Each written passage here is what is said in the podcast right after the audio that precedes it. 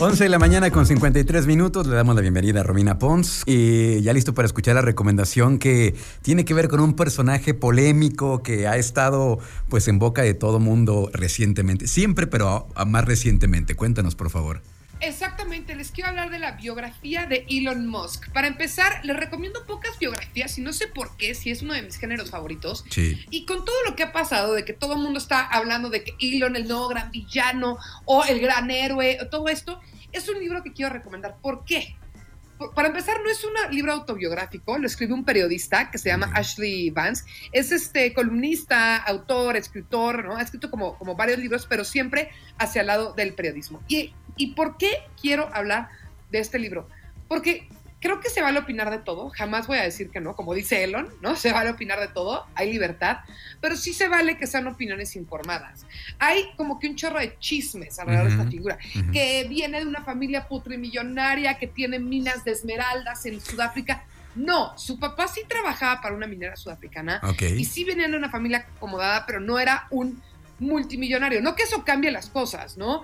O, o, por ejemplo, hay un dato, no les voy a exponer todo el libro, pero es un, un niño que empezó a programar a los 9, 10 años. Entonces, bueno, o sea, si a los 9, 10 años ya estás programando cosas en la computadora, pues tampoco es que todo te lo regalaron. Eso no quita que de repente hace unos comentarios que dices, híjole, ¿en serio? ¿No? Como cuando se autoproclamó el rey del internet, ¿no? El rey de la tecnología, una cosa así, no me acuerdo exactamente. Exactamente.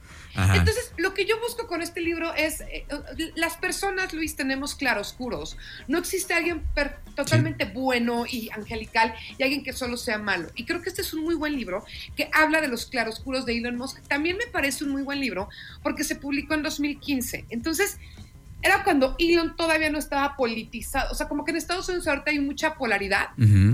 Y este libro se hace antes de esos tiempos, ya tiene siete años. Entonces, no te va a hablar del, obviamente, del último Elon Musk, de las tonterías o genialidades de los últimos cuatro o cinco años, no, sino que te va a hablar de esta persona que fundó PayPal, que decidió vender PayPal, que traía un sueño de hacer un coche eléctrico, que quería colonizar Marte, y, te va contando varias cosas como, para que le metamos un poquito más de capas, que no pensamos ni que es un imbécil ni que es un genio, sino que como cualquier ser humano tiene claroscuros, altibajos y que es una persona que vamos a seguir hablando de él muchos años, todo pinta, entonces saber un poquito más quién es desde una mirada objetiva. Órale, me late. ¿El título del, libro cuál es?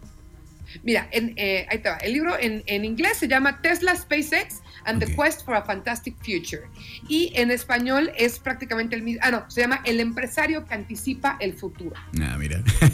Siempre pasa con los títulos, ¿no? también pasa con los libros, como que luego de pronto eh, sí hay uno muy apropiado y otros que nada que ver, pero pues este le queda también. O como en las películas, ¿no? Que de repente dices, híjole, ¿cómo?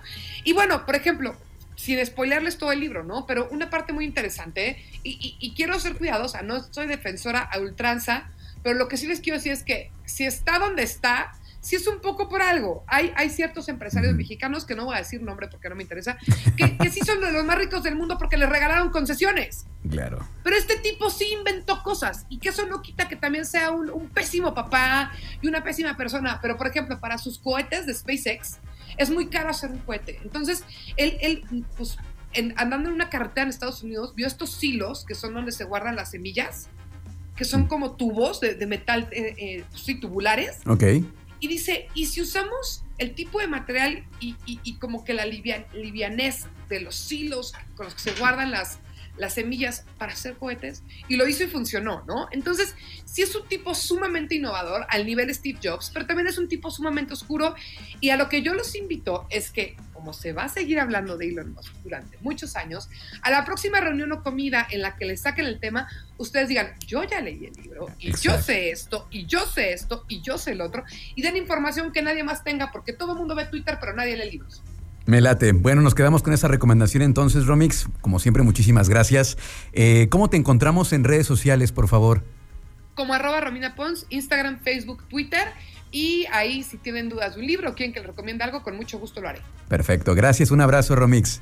Gracias, Luis. Gracias. Seguimos con más aquí en Trion Live.